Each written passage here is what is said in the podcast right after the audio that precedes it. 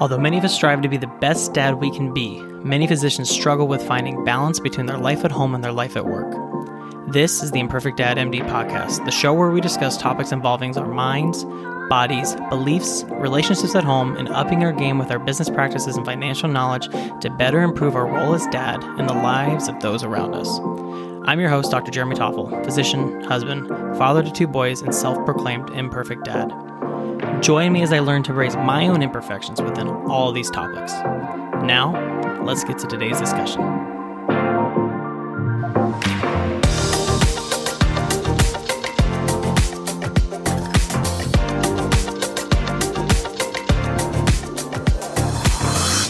Hey, what's up, everybody? This is the Imperfect Dad MD podcast with your host, Dr. Jeremy Toffel. I'm a board certified pediatrician, husband, and father to boys, and self proclaimed imperfect dad. And today's episode, we are going to talk about stuff. And I have to laugh when I say that because our eight year old is very much um, against me using the word stuff because he learned at school that when you use the word stuff when you're writing stories, it's not very descriptive and you can't use it. So anytime I say stuff, he yells at me. So if he's listening, Gavin, I said stuff. I'm sorry. But what I mean by stuff is all of the things that we collect in life and how it affects our ability to parent and how our kids kind of view the world around them. Now, you may be asking why I'm talking about this topic. And the reason I am talking about this topic is because we are in the middle of a move. And if any of you have moved recently, it's very easy to see how much stuff you collect over time, right? So we have been in the process of building a house since kind of late 2020 and if you have followed me on Facebook or Instagram or anything like that, you have probably seen my exciting talk about it and my frustrated talk about it because if you've ever built a house it can be frustrating. Now i'll say this our builders have actually been really good in terms of all the little parts to the house like that part's gone completely smoothly the problem is the supply issue right now because thanks to COVID and everything else, we can't get anything, right? And if you've been building a house late 2020 into 2021, you've probably run into this problem too. Wood prices have gone up. It was difficult for our builders to get the mudding for the drywall and all these things. So, initially, our house is supposed to be done at the end of May. That ain't happening. We'll be lucky to get it done by July sometime, is what they're telling us. And um, that's, again, that's not their fault. It, I mean, it's supply. You can't force things if it doesn't exist. And so we have this fun situation now because our house is going to be sold in June. We've already just, it's already been decided. It's already on, been signed off on and things like that. So we have this weird gap time in June, July, maybe August. I don't know. I guess we'll see what happens with the building where we don't have a house or a place to live. And we live in an area that we don't have family around us. We don't have that kind of situation where we can go stay at grandma and grandpa's for a month or something like that. So we got to spend the day today calling I don't know how many places for short term leasing options. Um, I looked at short term rentals through Airbnb and Lord knows I'm not going to do that based on what's available out there in our area and the price and the fact that the cheapest, well, not even the cheapest options, but options that are there are like one bedroom. Like, hey, you get one room in our house. And I'm just like, mm, no, that's not going to happen because I have, there's four of us and a cat and that probably won't work. So that option's out the door. We looked at staying at hotels. It's an option, but not a very cheap one. Um, but we luckily have found a couple options that we're looking at for apartments, which is great. Shortest term lease, three months, which stinks because, well, we probably won't use it for three months, but you know what? We're just going to roll with it and accept what the universe gives us. But here's the fun thing is all of these apartments, they're two bedrooms. We live in a two floor house with a basement that is let's see how many bedrooms? We got four bedrooms five bathrooms a den living room kitchen finished basement very large master suite in our current house. I mean our current house isn't bad by any means. We just wanted to build a house that matched what we wanted. And so we're going to go from a very big space to a very little space. And it's going to be very interesting to see what that transition's like because like i said we have accumulated many many things and I think that happens to all of us, right? You buy a house and you feel like you got to fill it. You have to fill it with all kinds of um, gadgets and furniture and, and all these things. And when you buy your bigger house, it feels like you need to fill it even more. And it's that lifestyle creep right? You get into it. And when you talk to people, you know, I've heard Jimmy Turner talk about this on his podcast with Physician Philosopher, as well as his podcast with Money Meet Medicine that he does with Ryan Inman. And um, the whole concept of this lifestyle creep, and, you know, you feel like you have to fill this space. And when you look at, you know, the six B's, involving being a physician dad that I talk about, and you look at that bucks, the the money part of it. You know, this isn't talking about say your finances in respect of, you know, are you investing, are you saving for retirement, but how are you spending your money? Are you spending money on a bunch of things that you really just don't need? And that not only goes with your house, but it goes with your kids as well. Think about all the toys Think about all the clothes. Think about all of the activities. Think about um, maybe even the things that you added to your house for your children. You know, I use our house as an example. When our younger son was younger and we knew we were having a second child coming along, we said, hey, we need a swing set in our backyard. So we went, and of course, we had to buy one of the more expensive swing sets. I'm not going to get into details on that because I'm still frustrated with myself for doing this because this was back before I even thought about money back then. And but we had this mindset like, hey, they're going to love this thing. They're going to use it so much. We're not having to go anywhere. And sadly, the only time our children use this swing set is when their friends are over. And of course, with COVID lately, that hasn't been very often. So um, we spent all this money on this swing set that was really not worth it. And that's frustrating thinking about it. But at the time, we were telling ourselves, hey, we're doing this for our kids. This is an investment in our kids, like fun at home and memories and, and yada, yada, which is great, except we didn't really think it through. Um, and yeah, didn't work out too well there. So when you think about your kids and their thoughts on how do you use money, you know, when you talk, listen to a lot of financial podcasts, um, they talk about money being a tool, which it is, right? The little piece of paper in your wallet doesn't really have any true intrinsic value. I mean, it has whatever our fiat currency calls it is, as is value, but that paper by itself, you know, if the world fell apart, you couldn't do anything with it, right? And so money is just one tool of many that we use in our lives. And the question is how to use that tool for your life and how are you teaching your kids to use that tool for their life? You know, if your kids see you buying all kinds of things all the time, they're going to think that that's what they're supposed to do later in life, right? They're not going to respect that tool very much.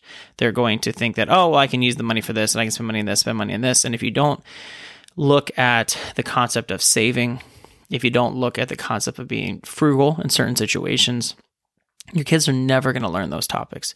You know, if your child really likes Paw Patrol and you decide that for Christmas, you know their favorite is Rubble, but Rubble needs friends to play with, so you buy every single Paw Patrol character for them for Christmas. They're going to think that every time they want something, they're going to need every single one. You know, I think for me as a dad, I grew up with two sisters. And so, and my sisters weren't, you know, if you want to go through stereotypes, they weren't the girly girl type of, you know, we weren't, we didn't have a whole bunch of like fluffy tutus and pink stuff all throughout the house or anything like that. You know, I played sports with my sisters and everything like that. Again, I'm not trying to get into gender roles or gender identities and um, the stereotypical what's what are boys like and what are girls like. I don't want to get into that topic because that's a big topic, which I, uh, at some point I want to talk about on here. Um, but you know, still growing up, I didn't always have all like the boy toys, if you want to call it that. Or you know, I grew up with a twin sister. She wasn't really into roughhousing with me. I still have memories of being like, Allie, do you want to fight? And she was like, no. so, but I see my boys, they absolutely fight with each other. Um, sometimes good, sometimes bad. But, you know, so when I had our kids, when we had our kids, I didn't have the kids, obviously my wife did. Um, and I knew we were having boys. I was like, yes, I'm going to play with all these cool toys with them and do all these things that I wish I did as a kid. And so, of course, Legos were a big thing growing up for me. And so we bought all these Legos. Now, the thing with Legos is they come apart, they get put back together, which is fine. You know, kids, it's great to use creativity when you're talking about toys. And you'll hear me talk about that. You know, I always talk about my recommendations to parents, especially new parents when they're buying things for their kids, is buy boring toys. If they don't require batteries, you're doing a good job. Because if you're buying your babies toys that have lights and flashing sounds and all this stuff, like, I mean, it's just everything. They don't have to do anything, right? They just sit there and, and watch it. And they don't learn how to use their imagination and they don't develop the way they're supposed to. The brain doesn't develop as well in terms of all of the social skills, the physical skills, the the fine motor skills, all those things. And so I always recommend buy boring toys so that your infant or your toddler needs to learn to use their imagination or their body to get pleasure out of using that toy.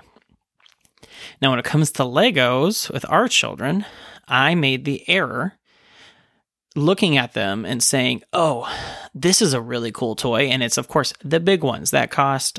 I'm not even going to say how much, but like oh, my kid really likes Ninjago Legos right now, and it's Christmas, and they have this huge Lego. It's the Destiny's Bounty, if you know what Ninjago is. If not, it's the big ship.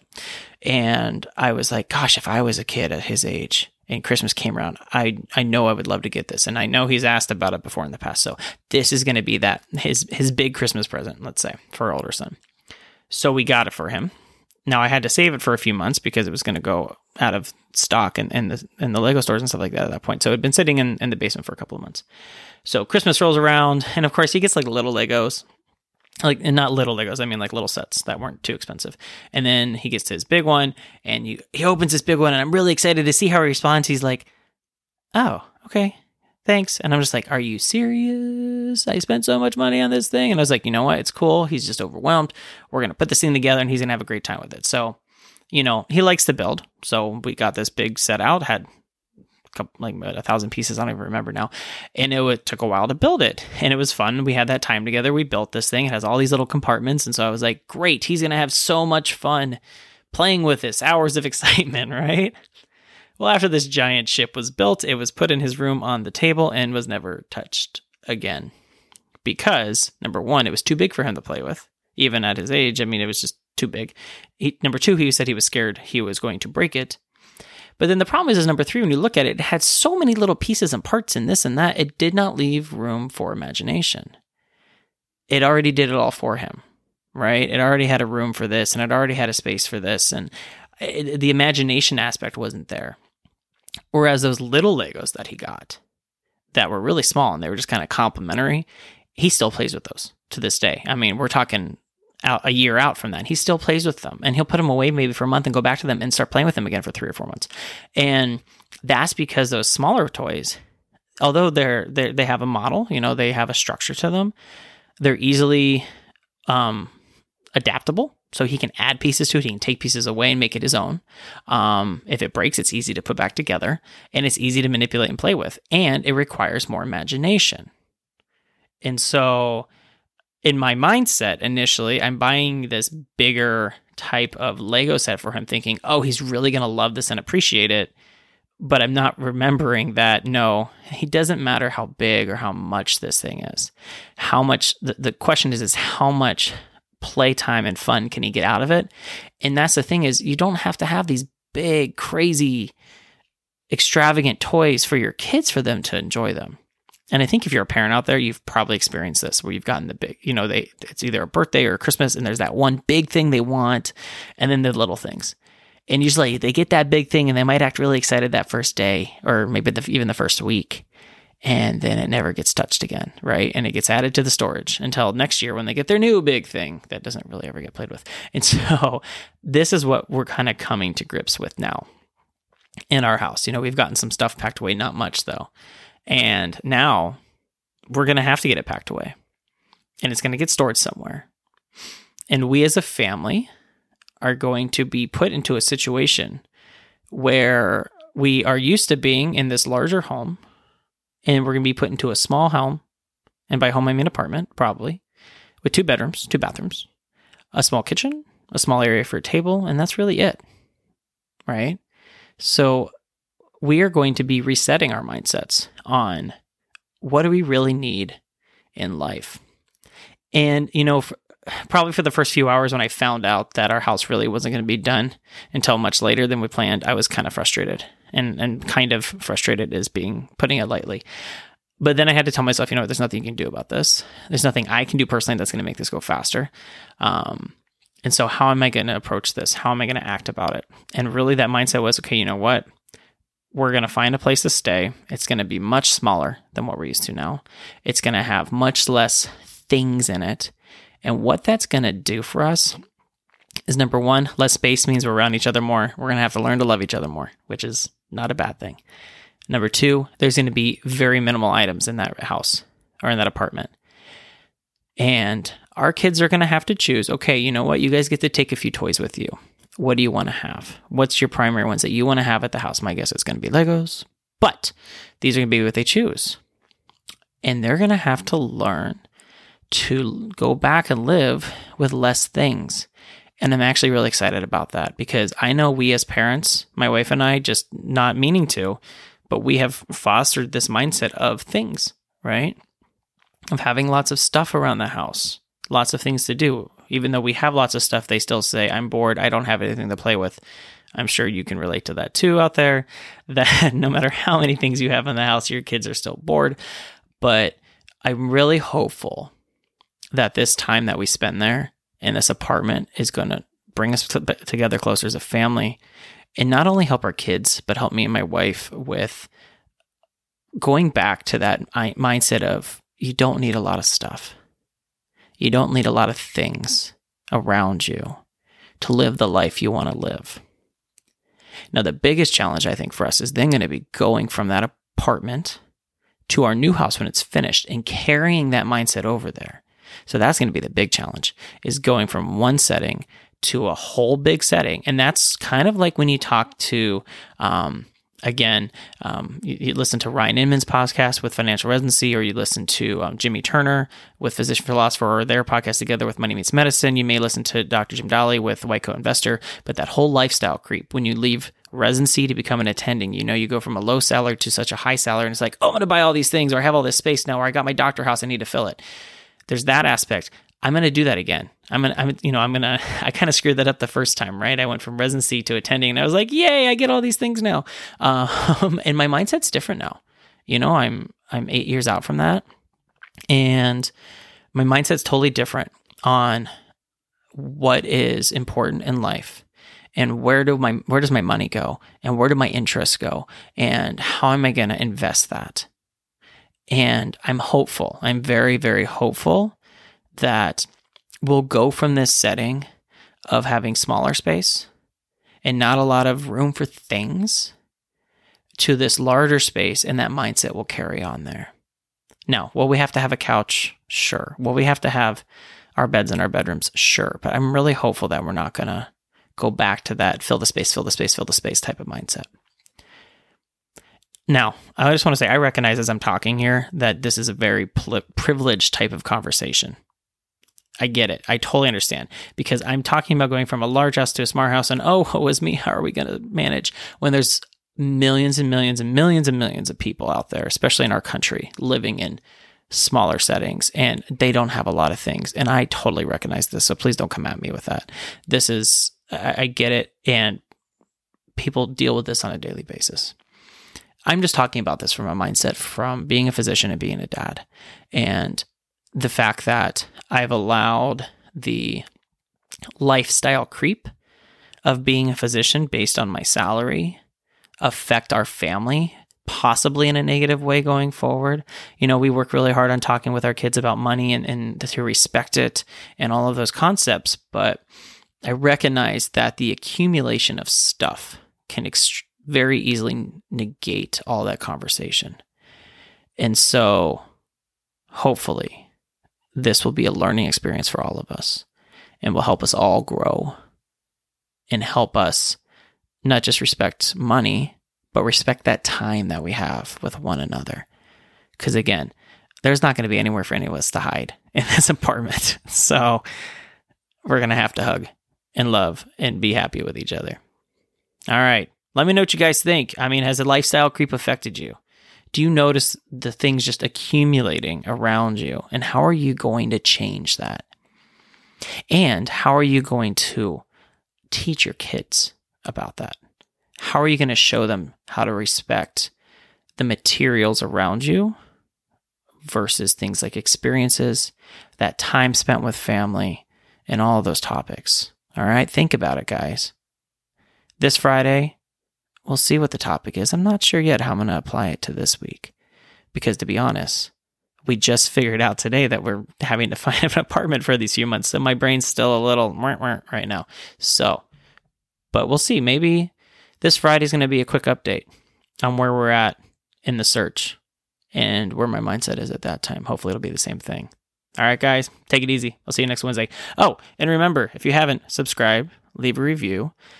Appreciate all the reviews and you know, I just really want to reach as many dads out there, especially physician dads, on these topics and, you know, get them listening because I really feel like there's so much that we can all work on as dads. And, you know, I talk about the six B's being your brain, your business, your better half, your bucks, your beliefs, your body. You know, I talk about all that. Um, and there's a reason I talk about all that, and you can always make changes with these things. And even if you're not making a change, maybe you're trying to change your mindset on one of these. And right now, I'm trying to change that mindset on the Buck side with all this stuff here. So always remember that every day, 1% better. You got this. We'll see you next week, guys. My dad, Dr. Jeremy Toffel, is a pediatrician, father, and husband. The information provided in this podcast is not meant to be medical advice and is for your education and entertainment only.